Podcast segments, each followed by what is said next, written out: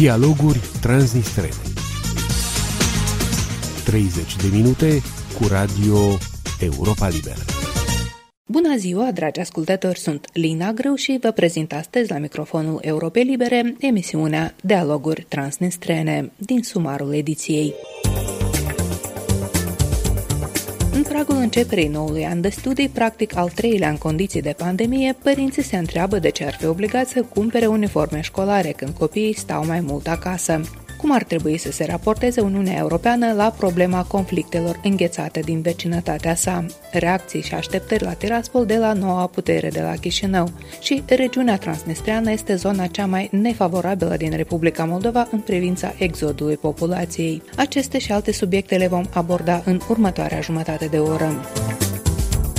Pentru început însă, o sinteză a principalelor evenimente ale săptămânii trecute.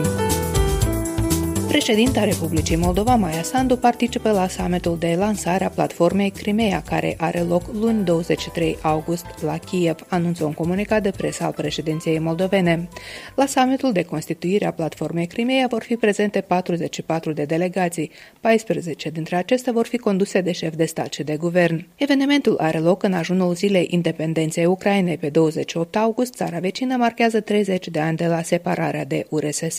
Portalul Zona de Securitate notează că, potrivit autorităților ucrainene, Platforma Crimea este un format consultativ și de coordonare inițiat de Ucraina pentru a spori eficiența răspunsului internațional la ocuparea Crimeei, pentru a răspunde provocărilor de securitate în creștere și a restabili suveranitatea Ucrainei asupra peninsulei, se arată într-un comunicat emis de diplomația ucrainiană. O comisie parlamentară a avizat miercuri un acord guvernamental moldo-ucrainian privind construcția unui pod rutier peste Nistru la Cosăuți. Podul și traseul terestru, partea a podului, vor avea o lungime totală de unu virgulă șase kilometri, iar astfel drumul dintre Chișinău și Kiev va fi scurtat la cinci ore de mers cu mașina prin ocolirea Transnistriei. Costul total al proiectului este estimat la o sută de milioane de euro, iar lucrările finanțate de Ucraina urmează să fie date în exploatare la sfârșitul anului viitor. Iar guvernul de la Chișinău a dat undă verde unor negocieri cu România pentru construcția unui pod rutier peste Prut, între localitățile ungheni de pe cele două maluri, și pentru consolidarea podului rutier existent între localitățile Giurgiulești și Galați.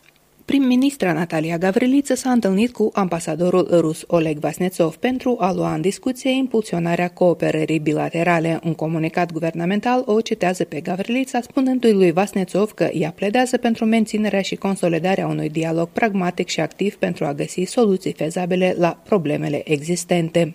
O întâlnire cu ambasadorul rus a avut și liderul de la Tiraspol, Vadim Krasnoselski. Ambasadorul a mers la Tiraspol, unde, potrivit presei locale, a discutat inclusiv despre activitatea consulatului rusesc la Tiraspol. Autoritățile moldovene s-au opus constant prin declarații activității punctelor consulare ale Federației Ruse în regiunea transnistreană, dar Moscova a neglijat aceste apeluri ale Chișinăului. Rusia a mai anunțat că va deschide în regiunea transnistreană douăzeci și șapte de secții de votare, cu cinci mai multe decât în trecut, pentru alegerile din Duma de Stat din nouăsprezece septembrie. Niciun alt stat nu a deschis vreodată secții de votare în regiunea separatistă a Republicii Moldova. La Chișinău nu există încă o reacție oficială în legătură cu intenția Rusiei de a deschide secții de votare în regiunea separatistă. Lina Grăuși vă prezint principalele știri la Radio Europa Liberă. Președintele Joe Biden s-a angajat vineri să-i scoată pe toți americanii din Afganistan, întrucât administrația sa s-a confruntat cu critici în țară și în străinătate pentru gestionarea haotică a retragerii americane și după ce talibanii au preluat controlul Kabulului. Acesta este unul dintre cele mai mari și mai dificile transporturi aeriene din istorie, a spus președintele american, adăugând că există o strânsă cooperare cu aliații și partenerii Americii în Alianța Nord-Atlantică. Misiunea de evacuare este una periculoasă, cu riscuri pentru forțele noastre armate și este condusă în condiții extrem de dificile. Nu pot să promit care va fi rezultatul final și dacă va fi fără pierderi, dar în calitate de comandant șef pot să vă asigur că voi mobiliza toate resursele necesare. I can assure you that I will mobilize every resource necessary. A spus Joe Biden. În ultima sa vizită de lucru la Moscova, cancelarul german Angela Merkel i-a cerut vineri președintele rus Vladimir Putin să-și elibereze criticul întemnițat pe Alexei Navalnyi la aniversarea atacului cu agentul Novichok asupra politicianului de opoziție. Putin, care neagă că ar fi ordonat atacul și refuză să pronunțe numele lui Navalnyi în public, a negat că acesta ar fi fost închis pentru activitatea sa politică. Conducerea de vârf a talibanilor se întâlnește la Kabul pentru a planifica un viitor guvern după revenirea la putere a grupului islamist în aproape întreg Afganistanul. Comunitatea internațională și-a exprimat îngrijorările profunde cu privire la viața în Afganistan sub talibani, a femeilor și minorităților religioase. Talibanii au promis o amnistie generală pentru oricine a lucrat cu guvernul susținut de Statele Unite, dar au existat relatări despre militanții talibani care îi vinează pe jurnaliști, pe foștii militari din trupele afgane și pe oficiali guvernamentali. Statele occidentale depun eforturi pentru a-și evacua cetățenii din Afganistan, dar toată săptămâna trecută s-a relatat despre haos și îmbulzeală la aeroportul din Kabul, unde mii de afgani încearcă cu disperare să prindă un avion pentru a pleca din țara controlată de talibani. Aceasta a fost sinteza principalelor evenimente ale săptămânii trecute, mai multe în actualitate găsiți pe pagina noastră de internet. Aici Radio Europa Liberă. Un pic mai mult de o săptămână a rămas până la începutul noului an școlar, însă până în acest moment nu se știe în ce format vor începe elevii anul de studii. Cazurile de îmbolnăvire cu noua variantă a coronavirusului sunt în creștere, specialiștii sunt alarmați, iar autoritățile suplimentează numărul de paturi în spitalele COVID. Una din problemele pe care o ridică al treilea an de studii în condiții de pandemie este și cea a uniformelor școlare, un element scump, dar dovedit a fi practic inutil în condițiile în care elevii au învățat mai mult la distanță de acasă. Uniformele au rămas în dulap, practic nefolosite, iar copiii care între timp au crescut ar avea acum nevoie de haină de școală noi. Și în regiunea transnistreană, părinții discută activ subiectul. Corespondenții noștri la Tiraspol și Bender au ieșit în stradă și au întrebat oamenii întâlniți întâmplător dacă elevii chiar au nevoie de uniformă școlară în această perioadă de pandemie. Думаю, что не надо вообще. Потому что, когда была единая форма при Советском Союзе, единая, а сейчас пусть лучше так ходят, как есть. Потому что не у каждого есть сейчас возможности купить то, что надо. Формы очень дорогие, а есть дети, которые вообще с многодетных семей, там вообще у них нет возможности купить форму. Дома школьная форма не нужна. Да, в итоге она не нужна. Лучше так, без формы, это свободно, спокойно, люди каждый одевается как хочет. Я думаю, что не надо. Никто не знает еще, как будет. Просто у моего внука есть, поэтому я не могу ответить на этот вопрос. Нужна традиция? Мне нужна, потому что мы не знаем, как мы будем учиться онлайн или... Может, в начальной школе еще возможно, там, ну, пока смысла нет. Нет, мне кажется, детям было бы свободнее, если бы не нужно было ходить в августе, там, в июле, ее покупать как-то, чтобы выглядеть получше. Если бы люди, дети, вернее, подростки одевались как им хочется, мне кажется, все было бы лучше и не нужно было так много денег тратить, особенно вот в конце лета. Пока не надо, мне так кажется. Нет, школьная форма нужна всегда. Мы раньше были так воспитаны, я такая же была. У меня просто школьников уже нет, у меня все дети в институте, но школьная форма, да, нужна. Ну, если дома будем сидеть, значит, зачем-то школьная форма. Если в школе, то я считаю, что да, всегда нужна школьная форма. Во-первых, это дисциплинирует и родителей, и детей. E cresivă. Vocea ale locuitorilor de la Tiraspol și Bender. Radio Europa Liberă, în permanentă legătură cu dumneavoastră prin w w w punct europa liberă punct org. w w w punct europa liberă punct org. Comunicând, aflăm împreună adevărul. Uniunea Europeană ar trebui să se implice mai activ și poate chiar să elaboreze o viziune comună în privința conflictelor înghețate, declanșate și menținute mocnind de Rusia în regiunea Mării Negre. Este concluzia mai multor analiști formulată la o dezbatere pe această temă organizată la Chișinău de agenția de presă I P N. Potrivit experților, demersul pentru o implicare sporită a Uniunii Europene în soluționarea acestor conflicte din vecinătatea sa estică revine periodic în actualitate, mai ales după lansarea în două mii nouă a parteneriatului estic. Dar deocamdată lipsește o viziune europeană complexă în privința acestor conflicte care mențin întreaga regiune în instabilitate permanentă. Ala Ceapai are detalii. În interiorul Uniunii Europene, o poziție mai activă în privința conflictelor înghețate din regiunea Mării Negre a adoptat-o România, care a lansat de curând o inițiativă menită să implice mai mult Uniunea continentală în gestionarea și eventuala soluționare a acestor conflicte. Demersul lansat de România și sprijinit de alte zece state din comunitatea europeană se referă la conflictele din Republica Moldova, Georgia, Ucraina și Azerbaidjan, țări cuprinse în proiectul european Parteneriatul Estic.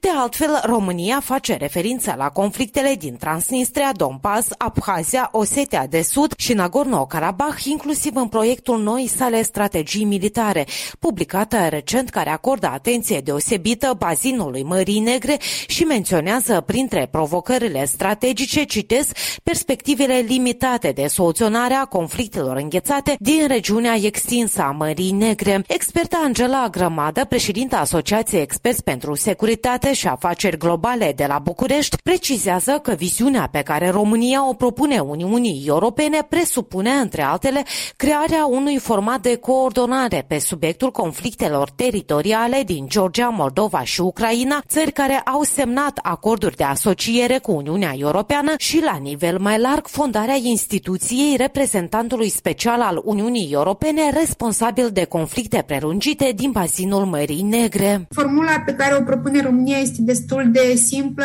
prin pașii pe care ar trebui să urmeze, dar este foarte complicată prin faptul că trebuie să se ajungă la acea coeziune internă în cadrul statelor Uniunii Europene. Eu cred că aici trebuie să ne gândim mai mult la modul în care se poate crea o viziune și o coeziune la nivel european, pentru că fără această coeziune și politicile pe care le va aborda Uniunea Europeană în relația cu partenerii săi din Parteneriatul Estic sau din bazinul Mării Negre, ar putea să, să ieșuieze lamentabil, pentru că nu ar putea să propună instrumente mai bune sau soluții mai bune. Politologul Dionis Cenușă salută demersul României și optează pentru o viziune unică europeană centrată pe soluționarea conflictelor din statele din vecinătatea estică a Uniunii Europene. El precizează că în prezent Uniunea se implică prin diverse instrumente în încercarea de a aplana conflictele menționate.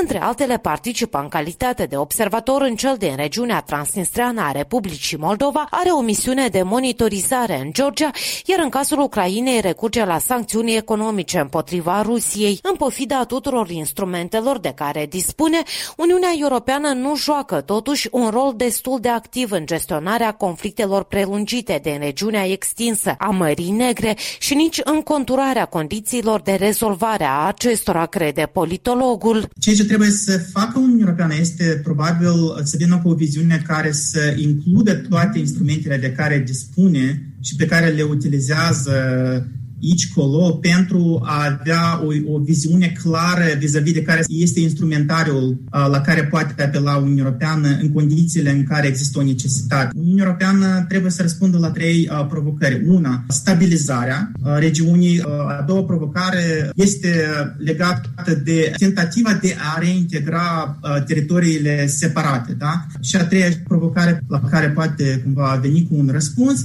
este cea de a media. Diplomatul Vlad Lupan, ex-negociator al conflictului transnistrean și al retragerii trupelor ruse din Republica Moldova, fost ambasador și reprezentant permanent al Republicii Moldova la O N U, e de părere că dezbaterile trebuie centrate nu doar pe ce poate face Uniunea Europeană în ecuația dificilă a conflictelor înghețate. Cred că este nevoie de o discuție pe ce vrea Uniunea Europeană în interior să, să facă în spațiul estic și există oare interes a statelor din Europa de Est ca Uniunea Europeană să se implice. Nu, nu, nu poate Uniunea Europeană să se implice da. singură. Tradițional vorbind, uh, Uniunea Europeană se uită la faptul că Federația Rusă are un interes foarte puternic în aceste conflicte. Deseori încearcă să minimalizeze activitatea Uniunii Europene pe care nu o place, nu o vede din punct de vedere ostil, este o percepție de-a lor internă la Moscova, chestia asta și nu ai cum să o s-o schimbi, respectiv din perspectiva asta, din cauza asta, ei încearcă să, să minimalizeze activitatea lor, activitatea Uniunii Europene. Afirmă diplomatul Vlad Lupan. Din Chișinău, Ala Ceapai, pentru Radio Europa Liberă. La Tiraspol, numirea la Chișinău a noului guvern a fost tratată cu prudență. Administrația de acolo nu a comentat prea mult subiectul. Corespondentul nostru în regiunea transnistreană, Serghei Ursul, a stat de vorbă cu directorul Școlii de Studii Politice de la Tiraspol, Anatolii Dirun, și l-a întrebat cum vede el evoluția de mai departe a relației dintre Chișinău și Tiraspol. Ce așteptări are Tiraspolul de la noile autorități moldovene?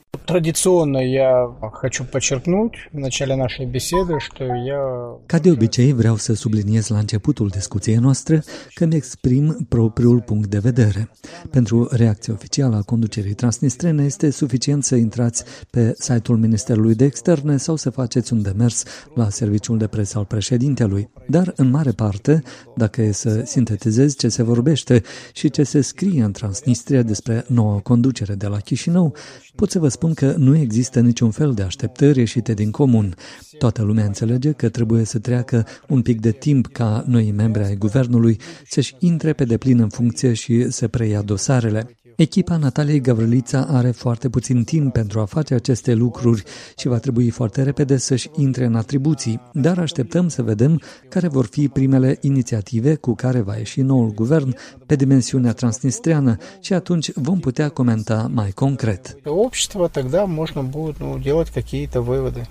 Din întâi septembrie, Ucraina a anunțat că nu va mai permite intrarea pe teritoriul său a mașinilor cu numere transnistrene. Chișinăul a cerut de mai multe ori Kievului amânarea intrării în vigoare a acestei măsuri. Tiraspolul a protestat de mai multe ori împotriva deciziei respective, calificând-o drept sugrumare economică a regiunii. Va avea acest lucru vreun impact asupra dialogului? Vladdislav Kulminski, pentru noul vicepremier responsabil de reintegrare, Vladislav Kulminski, care cunoaște foarte bine situația, nu este un secret atitudinea Tiraspolului față de această problemă complexă. Din perspectiva noastră, ar fi logic și corect ca noua conducere să înceapă cu un dialog și nu cu strângerea șuruburilor. Această inițiativă nu este una exclusivă a Kievului, este una comună a Chișinăului și a autorităților ucrainene. Și aici depinde de cât de mult partenerii noștri moldoveni vor dori să clarifice această situație și să elimine tensiunile care cresc în jurul acestei situații care se va crea după unu septembrie. Eu cred că nu va fi nicio înfrângere politică a Chișinăului dacă autoritățile de acolo vor cere amânarea acestei date, ci va fi pusă o bază bună de lucru, una constructivă, dintre Tiraspol și Chișinău pentru discutarea acestei probleme, dar și altora, la fel de acute. Eu cred că trebuie să se înceapă cu gesturi constructive și nu cu strângerea șuruburilor. Acestea sunt speranțele noastre, dar în curând vom vedea cum va fi.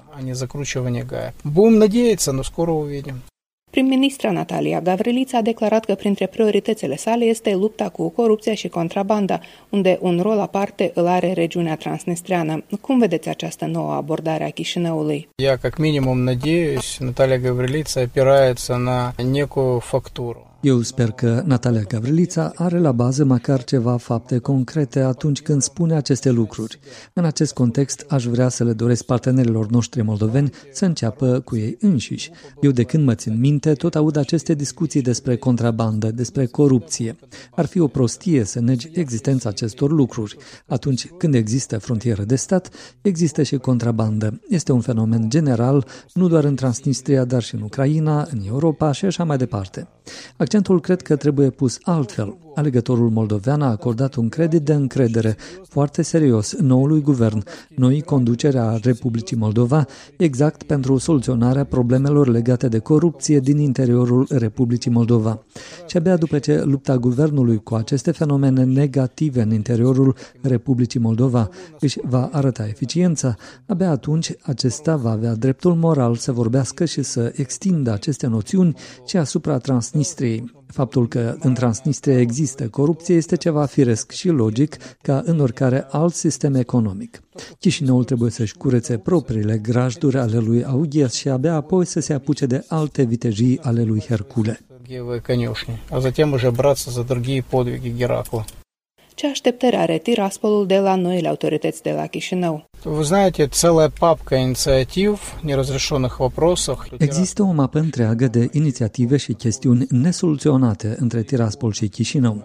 Aceste chestiuni sunt deja pe agenda negocierilor, așa că aici nu trebuie să inventăm nimic. Voi repeta doar ce am mai spus. Dacă noua echipă moldovenească va începe cu o poziție dură legată de blocarea circulației mașinilor transnistrene în Ucraina din unu septembrie, acest lucru nu va aduce o atmosferă de constructivism și bună înțelegere. Pentru că în această chestiune a numerelor de înmatriculare transnistrene și a permiselor de conducere sunt nuanțe care în principiu pot fi soluționate. Să aduci situația la un blocaj intenționat pentru a demonstra o poziție principială nu va aduce nimic bun. Dacă Chișinăul va face acest lucru, nu va ieși nimic bun în sensul dinamicii înțelegerii a relațiilor dintre părți, așa că mizăm foarte mult pe faptul că se va da dovadă de luciditate. Dacă luciditatea va triumfa, atunci vom putea spera că va exista un proces pozitiv în viitor. Pozitivny proces în dalniejszym. În această toamnă, în regiunea transnistreană, urmează să aibă loc alegeri numite prezidențiale. Deocamdată nu există figuri vizibile care să constituie o alternativă pentru actualul lider Vadim Krasnoselski. Vor fi alegeri fără alternativă sau mai este timp pentru apariția unor noi concurenți? Pridnistrovie tradițional vădvijenie candidatov. În Transnistria, în mod tradițional, înaintarea candidaților se face cam în a doua jumătate a lunii septembrie, așa că acum este încă devreme să afirmăm categoric că alegerile vor fi fără alternativă. Pe de altă parte, nu putem să nu recunoaștem că, pentru prima dată, în codul electoral, a fost introdusă o reglementare în urma unor modificări care prevede posibilitatea votării pentru un singur candidat. Din punct de vedere politic și al legitimității viitoarelor alegeri, astfel de modificări care deschid calea către putere fără o luptă politică reală, vor ridica semne importante de întrebare din punctul de vedere al încrederii cetățenilor în viitoarea campanie electorală. Până la începerea campaniei a rămas mai puțin de o lună și cel mai probabil că în perioada următoare vom vedea posibilii candidați și felul în care vor evolua lucrurile. Directorul Școlii de Studii Politice de la Tiraspol, Anatolii Dirun.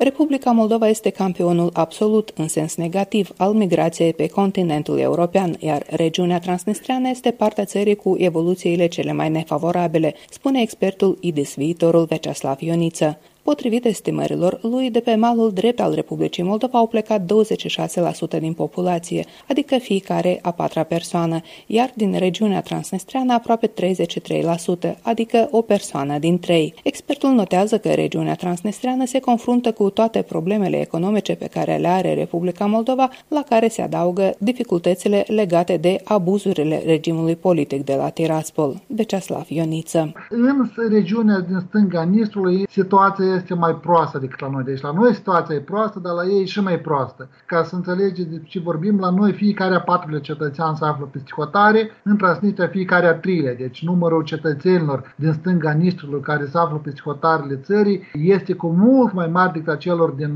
dreapta Nistrului. Ei, pe noi ne salvează Chișinăul, că noi de fapt în partea dreapta a Nistrului avem două tipuri de migrație. Avem migrație externă, când populația pleacă pe stihotarele țării, și avem o migrație destul de puternică internă. Deci la noi populația din sate, din centre raionale vine la Chișinău. Și Chișinău este unica localitate care înregistrează creșterea numărului populației foarte activ și nu este o creștere naturală, este o creștere bazată pe migrație. Altfel spus, cetățenii din dreapta Nistrului au oportunitate în plus unde să lucreze sau unde să realizeze față cei din stânga Nistrului. Deci oamenii din sate știu că prima ce pot face să meargă la Chișinău și după asta pe stihotare. În stânga Nistrului, Tiraspolul nu este centrul acela care ar permite soluționarea problemelor cetățenilor. De aceea, la ei, situația cu numărul populației și numărul celor plecați este mult, mult mai dramatică decât la noi în, în dreapta Nistrului. Domnule Ioniță, dar se poate spune în contextul ăsta că există și un flux de migrație din asta internă dinspre regiunile estice ale Republicii Moldova, spre malul drept, spre Chișinău, spre... Da. Desigur, desigur. Deci noi în Chișinău avem migrația internă și ea este din interiorul țării, dar cu certitudine avem și din stânga Nistrului. Nu există studii care să-ți spui exact câți din stânga Nistrului se află la Chișinău, dar ei cu certitudine sunt. Sunt studenți la facultate, sunt angajați. Evident, migrația din stânga Nistrului este mai micuță decât migrația din Găgăuzia, spre exemplu, la Chișinău, sau cât migrația din Soroca, Ialoveni. Deci este mai mică, dar cu certitudine. Deci pentru cei din stânga Nistrului este și o oportunitate de a veni aici în dreapta Nistrului și de a-și găsi o soluție. Dar totuși, pentru ei este mai ușor să plece peste hotare. Să zicem așa, unul vine la Chișinău, douăzeci pleacă peste hotare. Cam așa este raport. Domnule Ioniță, în studiul nostru ați constatat că regiunea transnistreană are practic cel mai mare declin demografic din, de pe teritoriul european. Din Europa cu certitudine, nu știu care este situația din Republicii Georgiene. Poate acolo situația este mai dramatică, dar Republica Moldova are cea mai dramatică situație din Europa. O pot spune că și din lumii, greu găsești în, în lume o țară unde numărul de lucrători peste hotare să fie de două ori mai mare decât numărul de lucrători din sectorul real al economiei din țară. Dar bun, aici excludem zonele de conflict, care da, migrația da, este da, masivă da, din da, alte motive. Dar în stânga Nistrului, deci dacă în Republica Moldova situația este cea mai dramatică, atunci în stânga Nistrului situația este și mai dramatică. Trebuie să recunosc că noi avem raioane unde situația este tot atât de dramatică în stânga Nistrului. Noi vorbim de Republica Moldova în întregime. Dacă luăm sudul Republicii Moldova, cum ar fi Găgăuzia sau Cahulu sau Taraclia, deci atunci acolo nivelul de migrație este comparabil sau chiar mai mare decât în stânga Nistrului. La noi tot nu-i raiul pe pământ, dar în stânga Nistrului, plângă crizele prin care le-am trecut noi împreună, da? Deci și-a dus la mobilizarea și imigrația populației, stânga Nistrului mai are și criza ei prin această economie centralizată de comandă prin care autoritățile de acolo încearcă să facă minuni cu economia, dar asta nu e posibil. Domnule Ioniță, încă un aspect. Noi ați vorbit despre aceste probleme economice. Eu am vorbit recent cu un politolog de la Tiraspol care spunea că unul din aspectele foarte interesante pentru care oamenii din stânga Nistrului preferă să plece din regiune este și sentimentul de lipsă de control asupra propriei vieți și asupra propriei securități. Deci lucruri care s-au materializat în aceste arestări sau acuzații de a fi publicat ceva pe Twitter sau de a fi încălcat un regim de carantină printr-o petrecere sau lucruri care vizează direct sentimentul de securitate al, al omului. Noastră vedeți cumva și aspectul ăsta de presiune politică asupra oamenilor sau de disconfort din punctul ăsta de vedere? Sunt sigur că este. Din păcate, nu am instrumentariul prin care aș putea măsura. Sunt sigur și factorii politici influențează această migrație. Știu că asta este, dar ca economist, ca expert, nu am datele necesare ca să vă demonstrez până în ultimul zecime câți au plecat. Cu certitudine acest lucru se întâmplă.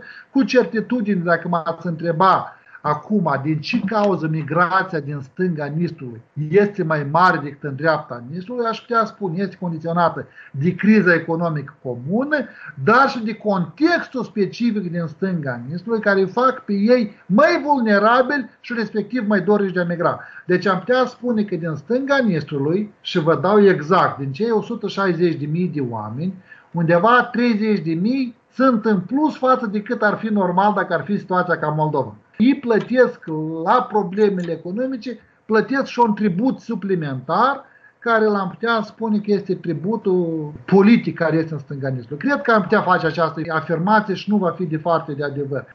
Salariul lor a ajuns acum la noi cincizeci la sută mai mult ca în stânga Nistrului. Deci, cred că ei se confruntă cu toate problemele noastre economice, plus mai adăugați la problemele noastre și dificultățile politice care la ei. Haideți să o spunem cum este. Moldova, cu toate cele bune, cu cele rele, noi avem un sistem politic mai bun ca la ei. La noi puterea se schimbă în mod normal. Avem anumite probleme la alegeri, dar nu sunt substanțiale. Cetățeanul nostru are o voce, ea este auzită și se întâmplă așa cum votează cetățeanul și nu există mari manipulări sau mari lucruri urâte. Atunci, influența socială asupra clasei politice în Moldova este incomparabil mai mare decât în stânga Nistrului. Deci la noi, populația te fugărește, te dă jos, și te presează. Deci la noi politicienii, trebuie să o spun, că suntem de populație. Deci la noi politicienii pe bune suntem de populație. Păi populația noastră foarte ușor îți demonstrează ce face el cu tine dacă tu nu ești cum trebuie. Ceea ce nu e valabil în stânganestru. Ceea ce nu e valabil în stânganestru, da. Economistul Veceslav Ioniță, expert I D I S Viitorul. Doamnelor și domnilor, aici se încheie această ediție a emisiunii Dialoguri Transnistrene. Prezentatoarea ei, Lina Greu, vă mulțumește pentru atenție și vă dorește toate cele bune. Aici e Radio Europa Liberă.